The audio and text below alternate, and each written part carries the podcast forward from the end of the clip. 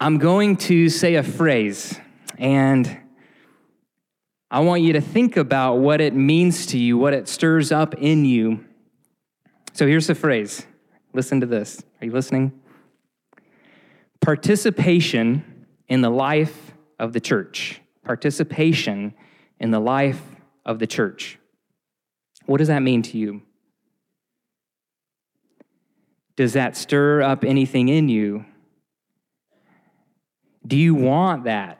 Do you want participation in the life of the church? Why would you? Why would you want that? And if you do want that, what, what does it practically what does it practically really mean for you to participate in the life of the local church? I think these are really important questions and really big questions, kind of meta questions.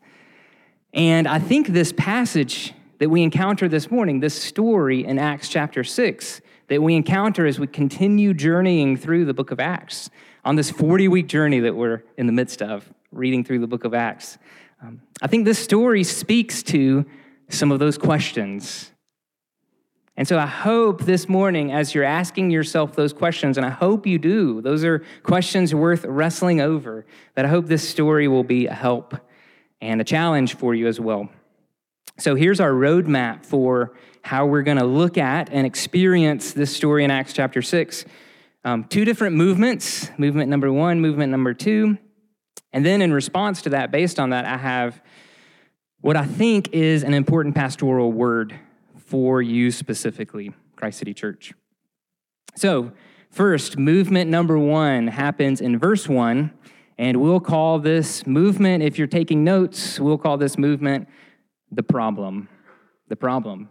So we see in verse 1 that this movement of the early church, this movement of Jesus, is growing and is expanding and is, is catching like wildfire. In Acts 6, verse 1, in those days, when the number of disciples was increasing, now, Luke's writing this, and when Luke says that, that the number of the disciples was increasing, he's not messing around. Like there's some numbers, there's some data given to us so far in the book of Acts. Look at this in Acts chapter 2.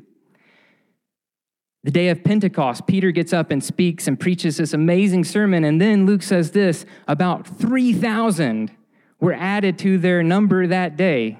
3,000, just like that, after one sermon. Wow, the Holy Spirit fell. That's amazing. And then a couple of chapters later, in Acts chapter 4, Luke tells us many who heard the message believed. So the number of men who believed grew to about 5,000. So this is a movement with literally thousands of men and women and children who are committing to follow Jesus as their Lord. This is a this is no small thing. Like, this is a movement with some traction. If you've been here with us uh, so far throughout this series, you'll know what I mean when I say this that the goose is loose, right? If you don't know what that means, you can go back and listen, especially on Acts chapter 2. The goose, the Holy Spirit is at work, and this thing is crazy. Like, things are happening. And you can imagine the complexities that would arise with such like fast and quick growth. Maybe you've experienced that before. Maybe uh, an organization that you work for or that you've been a part of or uh, that you have purchased things from, maybe a restaurant. Maybe you've experienced something this just growing too fast. And the people, the leaders, kind of administration, like just couldn't keep up and it was just chaotic and crazy. That may very well be happening here in Acts chapter 6. But that is not the problem that we see in Acts chapter 6, verse 1. It's not mere complexity because of tremendous and rapid growth. Like there's something much deeper and much darker than that going on here in Acts chapter 6, verse 1. So, a little bit of background to help you see this. First of all, you need to know or remember that the earliest followers of Jesus uh, were Jewish men and women and children. That initially, uh, and so far in the story in the book of Acts, the church is a movement within the Jewish tradition.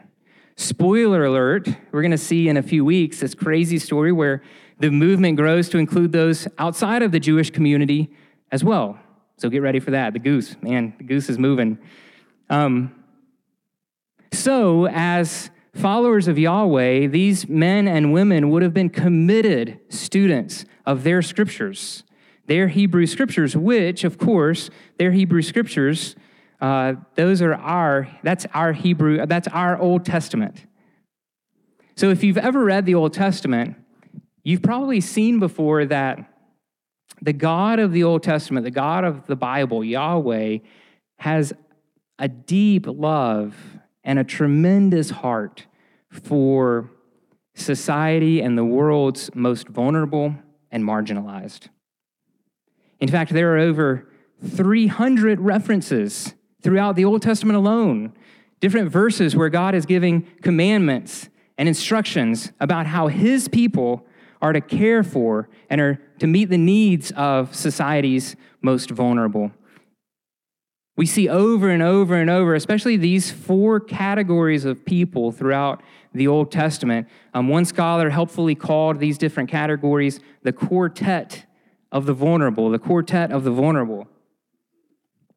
Orphans, widows, sojourners, or to use a word that we're more familiar with in our 21st century day, immigrants, and the materially poor. Orphans, widows, immigrants, the materially poor. You can't read two pages in your Old Testament and not see that God has a deep love for these people. The quartet of the vulnerable, especially in these days, they were people who had no rights, they had no voice, they were destitute, and they were without hope. And one of the clear one of the clear messages of the Bible is this that if you're an orphan, or if you're a widow, if you're an immigrant, if you're materially poor, it may feel like society has cast you out, and society may indeed be against you, but God, Yahweh, is for you. God is on your side. You can't miss it, especially in the Hebrew scriptures, that God is on the side of the oppressed, that God loves deeply the orphan, the widow, the immigrant, and the materially poor. Now, the early church, of course, as a movement within the Jewish community, they were practically living this out. We've already seen as we've read these stories in Acts how the earliest followers of Jesus were radically generous with their stuff. Remember, they would sell all of their stuff and they would give the money to the church so that the church could have resources and funds to care for its own community. And so we see here in Acts chapter 6, verse 1, that there's some sort of like distribution of food that happens every day so that widows and the materially poor and all these different people have their most basic needs in life met. And so a problem arises. They're Hellenist widows, and a little bit of background about that. Hellenist widows would have been uh, Greek speaking Jewish women. They're the Hellenists. This is the first time that this word shows up in the New Testament. And then there are the Hebraic Jews as well. The Hellenists were um, not necessarily from Jerusalem, but may have been from Alexandria, different parts of the world, and they spoke Greek, they read Greek, they were influenced by Greek customs. Therefore, the Hebrew Bible that they would have read would, would be something called the Septuagint, which is the Greek translation of the Old Testament. So if you, if you speak Greek, there you go. There's an Old Testament for you. And the Hebraic Jews were from Jerusalem and surrounding area. They spoke Hebrew and mostly Aramaic, but they would have read the Hebrew Old Testament in its original language, Hebrew. And so they would have looked down upon the Hellenists. Like these are people who are impure. We haven't been influenced by Greek culture, but you have. We read the pure word of God, but you read the Greek translation of God's word. Hellenists to Hebraic Jews would have been impure, they would have been outsiders. And so we see that there's complaining that the Hellenist widows are being overlooked And so you see now with that background, with that context, that this is more than just like organizational complexity because we've grown too much. Do you see that? It's not just like, man, we are so sorry. Things just grew really fast, got a little bit out of control. That was an accident and that was a mistake. That's probably not what's going on here. What's happening instead is injustice and oppression, racism. We see that right here in the story of the early church. The Jewish people were an oppressed people living under Roman rule. And the Hellenistic Jews would have been the oppressed people within the oppressed people, the minority within the minority, the lowest of the low. And we see here them being held down, them being disadvantaged to the advantage of the Hebraic widows. Now, first of all, as we encounter this, you have to see that this is like this is amazing that this is even in our Bible, right? Like for me, this affirms the truthfulness and the validity of the stories that we have for us in Scripture. Because consider, like, if you're trying to fabricate this movement, like if you're making this stuff up, you would not include stories like this one. Maybe if you're really, really ingenious, you might think we can't make ourselves look too awesome, so we have to in- include some sorts of flaws in here. But if you're going to fabricate even some flaws about yourself, you wouldn't fabricate flaws like this racism and discrimination and injustice and oppression, especially for a people who worship a God who cares so deeply about society's most oppressed. You wouldn't fabricate details and stories like this one. So it's amazing. We just have to take a moment to realize that it's amazing that we have these true and good stories. There's another thing amazing about this, and it's that we see again in Scripture this theme that we've already encountered this morning that God cares about society's most voiceless. That in God's economy, the voiceless have a voice. Think about this. Like if you were an oppressed person, living under the harsh rule of the Roman government, you don't have a voice. And if you speak up, your voice is going to be squashed out. It might even be violent. But here we see in the early church the exact opposite happening. That there's complaining happening. The voiceless are finding their voice, and they're not squashed out. There's no violence here. Instead, we see in the movement of the early church, because they're followers of Jesus, that they follow in the pattern of Jesus and the voiceless have a voice. Jesus, the Son of Man, did not come to be served, but he came to serve others and to give his life as a ransom for many. The last shall be first, and the first shall be last the powerless are lifted up and the powerful are, are lowered down. This is the economy of Jesus, and this is the pattern of the early church. And we desire at Christ City Church for that to be our pattern as well. So you can know that if in society you feel like I don't have a voice, then you have a voice here and you matter here. You, you belong here. This means that if you find yourself with real needs, financial needs even, then we, like the earliest followers of Jesus, we, we want to hear about that. We want to even come alongside you and consider how we might be able to help you. In fact, there's this little known page on our website that I think is really important. Here's a screenshot of it. It's christcity.org slash care. christcity.org slash care that if you have any needs, whatever they might be, we we as pastors and leaders, we want to we want to be able to have a conversation with you and listen to you. So if you ever need to get in touch with us, here's here's an easy way to do that. We also want to be a church that's about justice. That's why for the past few weeks, a few weeks ago, Robin presented this challenge for you called the Generous Project, where following in the pattern of the early church, the challenge was hey, what would it look like for you just to be radically generous? for you to go above and beyond whatever normal giving you have in place at Christ City Church and just, just give of yourself, give of your finances so that we can come around people and help meet the needs of those within our community. And you were generous. It was so encouraging. In just a couple of weeks, uh, mostly folks just giving cash, we raised um, over $1,000. And we were able to do some really cool things with that money that you generous, generously gave. A couple of quick stories. Um, first, there's there's actually a really cool ministry that's run out of this church building, this facility. It's called Compassion Clinic. Um, a couple of our story groups, uh, the story group that I'm a part of, we're one of those. We're uh, partnering with and volunteering there regularly. A really cool ministry where doctors and nurses provide um, free health care for people who can't afford or who don't have access to health care, but who need it. A lot of people who fall within that quartet of the vulnerable, especially the sojourner or the immigrant. And so we just get to hang out with these people and be with them. And so, because of your generosity, we were able to contribute and uh, purchase much needed medicines um, for all these different people who are being served here. Here are a couple pictures, I think, that are scrolling by me. There's Jessica and some different folks helping check people in and helping with some administrative stuff.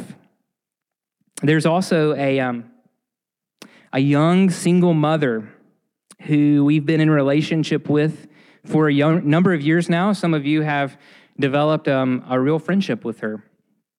And uh, recently, she had some car trouble, and she uh, has had a hard time holding down a job because she doesn't have reliable transportation to provide means for herself and for her young daughter. And so, because of your generosity, we were able to, to chip in and say, hey, We'll help you. We got you. We got you. We'll, we'll help with your car. In fact, in that process, we, we found out that there's, I don't, I'm, I'm no mechanic. I have no idea what I'm talking about. There's something else that's wrong with the car that mechanics tell us if we get this fixed, we'll be done. She'll be good to go. And so there's actually an additional cost, $450 more. And so I want to challenge you, like, hey, as a church, if we want to get behind her and say, we, we got it, we'll take care of you, um, we want to help meet your needs as the body of Jesus, followers of Jesus, um, then maybe you can contribute above and beyond again this morning. Um, on your way out, there are two boxes where you can you can give however the Lord leads you, and we'd love to be able to help help her meet that need. So I'm so encouraged by our generosity, being people who follow this Yahweh who loves the most needy. So movement number two in verse two. We're almost 20 minutes in, and we're done with one verse. We got like 14 more. So. I'm just kidding. The rest will be really, really quick pace. But isn't it like that? We have to take note that scripture is so deep, right? Like we could, there's so much I want to say about one verse. We could spend hours just diving into this one verse. God's word is really rich and deep. It's good. All right. Um, so, because of the voiceless have a voice within this Jesus movement, the 12, meaning the apostles, hear about all these complaints that are taking place. They hear about injustices that are happening, and they take place, they take action uh, to fix, to right those wrongs. So we see something really cool happening here in movement number two, which we can call, if you're taking notes, from organic to organized. Organic to organized. There's something really cool that happens in verse 2. Up until this point in the story of Acts and the story of the church and the story of the earliest followers of Jesus, the Jesus movement was, was really primitive and very organic. Like there weren't any really clear roles or distinctions. It was just a movement of thousands of people following Jesus in community together. But we see here in verse 2 some really good news as the apostles, as the 12 get really clear about here's our role, here's our lane, here's how God has wired and gifted us, and we're going to run with this, we see some really good news. And the good news is this that the ministry of the church for the life of the world is not limited to the gifts of its leaders. Isn't that good news? Like the ministry of the church for the life of the world is so much bigger than my gifts or Robin's gifts or Jamin's gifts. That's really good news. It's not limited to the capacity of her leaders.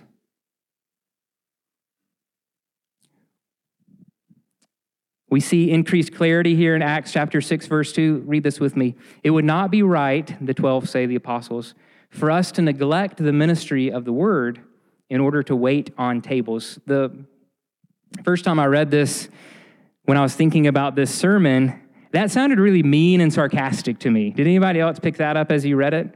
Um, it would not be right for us to neglect ministry of the Word of God in order to wait on tables. It sounds like, upon first glance, like that there's this um, beneath me sort of attitude, right? Like that's beneath our gifts. There's an A team here and there's a B team here. But if you keep reading, you see that that's clearly not the case. That's clearly not the case. There's no A team and there's no B team in the ministry of the local church for the life of the world. And here's what alerts me to that Stephen. One word, Stephen. Stephen is one of the seven men who is empowered here to participate in ministry, empowered to be a leader in the context of the church.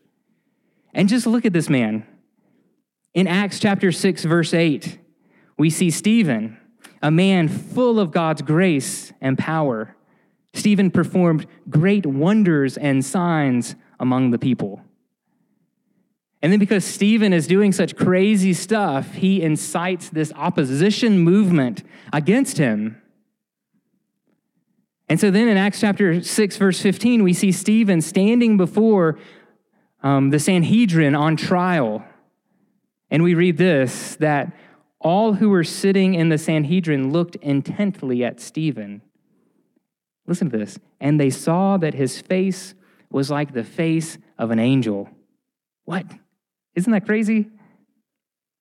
And then in Acts chapter 7, another spoiler alert because we'll be here next week. They're all looking at Stephen like, what does this man have to say? This person who is filled with wisdom and filled with the Spirit of God, performing these signs and wonders, what is he going to say? This man whose face is shining like the face of an angel. And then Acts chapter 7, he gives this speech that's the longest recorded speech in Acts. It's longer than anything that's recorded from Peter or Paul or the other apostles. So, what's clear to me is that Stephen is not doing B team sort of ministry. I think we would all agree about that. I think the history of the tradition of the church would agree with us about that. Stephen, who ultimately is the first martyr of his faith because of his faith in Jesus, has been honored as a saint in the tradition of the church. Stephen's not doing B team sort of ministry. There's no A team and there's no B team here. But we see these people empowered to run in their lane.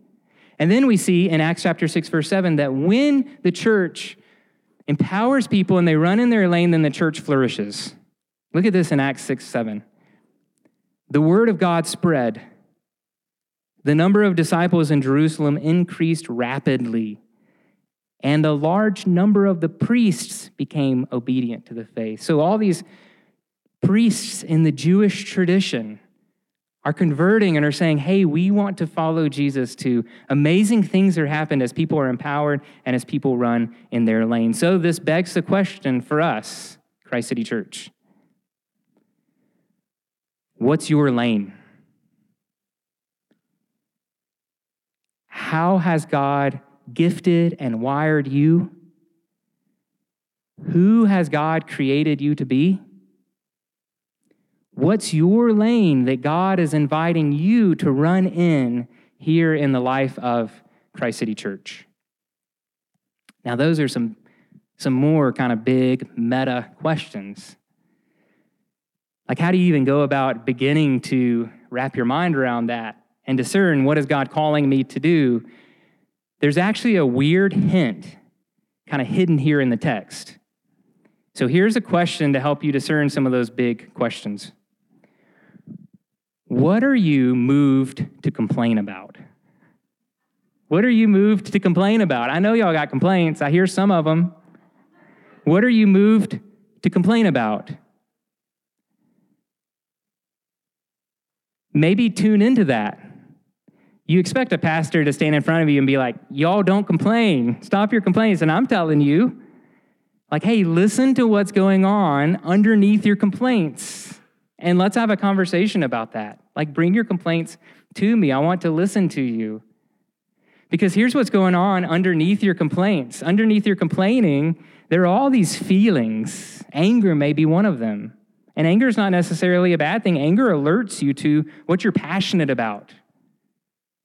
Maybe how God is inviting and calling you to participate in the life of this local church. So, what are you moved to complain about?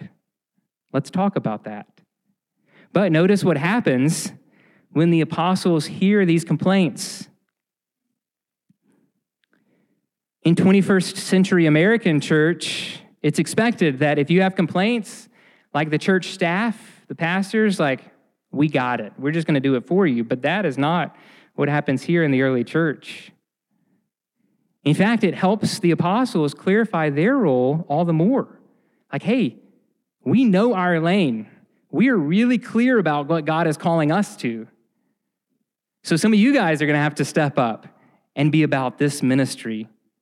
So here's the scary thing about when you bring your complaints to us it may mean you, like, not only finding your lane and owning your lane, but actually starting to move in your lane. Like, what's the point of a track and lanes on a track if we're just all going to stand? No, that's not what a lane is. A lane is to run and for you to know where you're going, for you to stay in your lane and know where you are, for you to uh, know where I am, and for me to stay in my lane. See, we're not a program driven church, we're a people driven church. What that means is that if you come to us with complaints, we're not just going to create a program to plug you into so that you can be a consumer and a fly on the wall. Like, yeah, we'll just hire some more staff. No, we want to empower you. We want to help you discern your passion and what God is calling you to. To. Um, Jamin has said this quote before from a pastor. Uh, Jamin says, We don't want to plug you in, we want to light you up. We don't want to plug you in, we want to light you up. And what that means is, is we just don't want to plug you into something where you can just sit back and not be known, not have to take risks, not have to be uncomfortable, be a fly on the wall. Instead, we want to see you lit up, to be filled with the Holy Spirit, to be empowered, to be filled with passion, and to be able to run and do things, do ministry here in our church and in our city. Paul uses in, um, in 1 Corinthians chapter 12 this metaphor. He uses a metaphor. He gives us a picture for the life of the local church, and it's the picture of a body. You may have heard this before. In 1 Corinthians 12, 12 the church is like a body that has many different members. And so I thought about that recently when I was listening to a podcast. And on this podcast, uh, it was um, a chiropractor sharing his story. And I don't know what you think about chiropractors, if you're into that or not, but it was very fascinating listening to this particular chiropractor share his story and why he's so passionate about his craft. And here's one thing that he said that was compelling to me. He said, just consider it. And let me say this before I give this metaphor I am really bad at science. So if I say something wrong here, like let me hear your complaints and we'll know where your passions lie, okay? So just give me some grace here. Um, but just consider like if your spine is the part of the central nervous system that's communicating from your brain to all these different organs, nerves being sent out, then if your spine is only functioning at 85%, then that's the ceiling for every other organ in your body. Does that sound right? Like then your heart can only function at 85%. That's its max capacity. And I think it's similar with the metaphor that's Paul, that Paul is using in 1 Corinthians 12. Like if we're a body together, all of us, and you're only functioning at 40%, then that's our cap as a church 40%. That's the most we can give to one another and to our city. If you're not even functioning, like if you're not even showing up at all, then we're missing something. Like we cannot be the fullness as a church, we cannot be the fullness of what God has for us here in our city unless we're all participating as the body of Christ together. So let me close with this pastoral word that's going to leave you with a little bit of tension that I don't think is contradictory, but I think is really important for you and for us as a church. So, some of these questions I threw out at the beginning participation in the life of the church. What does that even mean? Why do I want to participate in the life of the church? These are real questions that I've been wrestling with some of you with recently. Like, we've been talking about these questions together. And here's what I would say to you. Again, something you may not usually hear a pastor stand up and say, uh, but it's this you don't have to participate.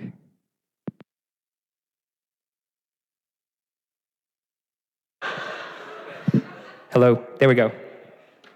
Man, what? First of all, Matt Brown isn't here today. Thank you, Matt, for giving us second mics. Matt thinks of everything. Um, so thanks, Matt. And thanks, Tyler. Tyler's running things behind the scenes today. Second of all, what crazy timing. You know, like, like this is the thing. This is the thing, the most important thing that I have for you this morning that God has for you this morning? Nothing. So maybe God's trying to tell us, yeah, take this with a grain of salt. But it's this. Here's what I would say to you that you don't have to participate. Mike's and yeah, there we go. You don't have to participate. What you do have to have, what's mandated, what you need is relationship. Like I think about um, the passage that Chris read earlier, like, don't give up meeting together. Stir one another up, encourage one another. You need to be in relationships, or your soul, your heart will wither up and it will die. But a lot of us, myself included, we can tend to have this kind of weird, unhealthy, sick, codependent relationship with the church. And if that's the sort of relationship that you have with the church, then it's impossible for you to participate because all you'll be able to do is perform. Here's, here's a statement that I want you to finish in your head that'll show you what sort of codependent relationship you have with the church and how you're moved to perform. God loves me because blank. How would you fill in that blank? God loves me because blank all of us live with, to varying degrees, this sort of paradigm. God loves me because blank. God loves me because I'm a pastor, because I serve, because I work for this nonprofit, because I live in the city. God loves me because of my awesome doctrine or I have everything figured out. God loves me because of blank. Most of us live with this paradigm. All of us live with, to varying degrees, this paradigm. The right paradigm, the healthy paradigm is, is this God loves me, period. God loves me, period. When you're living with a God loves me because of blank paradigm, you, you, can't, you can't participate. You will only perform. You will only try to prove yourself, make yourself look good, and it won't be a good or healthy thing for you or for anyone else. Many of you are finding life and recovery of life at Christ City, and you come here with a lot of wounds, a lot of those from other churches. And that makes me really, really sad. But I praise God that you're here. I praise God that like life is happening. And it'll happen more and more as you think about this. No, God doesn't love me because blank. God loves me, period. He just loves me. He loves me because he loves me. And that's really good news. To the extent that you get that, you'll be able to show up here and you'll be able to participate and you won't perform and instead you'll just be present. So you don't have to participate, but what I invite you to do is, is just to show up and to be present with yourself, with God, with one another, to learn what it means that God just loves you. He loves you a whole, whole lot. And I think as we as a church live into that, we'll be empowered to participate in the life of the church for the good of the world. So let's pray. Lord, what good news it is that you you love us. You just love us. Not because of the things we do or the things we don't do. I pray that that would sink in. I know it'll take a lifetime, and then even a lifetime isn't enough. But let it sink into our hearts just a little more this morning. And then, as it does, I pray that we would be able to participate in the life of the church for the good of the world, that you would raise us up as leaders, that you would show us what our lane is, you would show us where our passion is, and that we would be able to run. And Christ City would be a refreshing presence here in Memphis, in London, all around the world for the glory of your name. Thank you for communion now, where we see, where we get to experience, embody, taste, and feel and touch the deep truth and reality that you love us, period. Amen.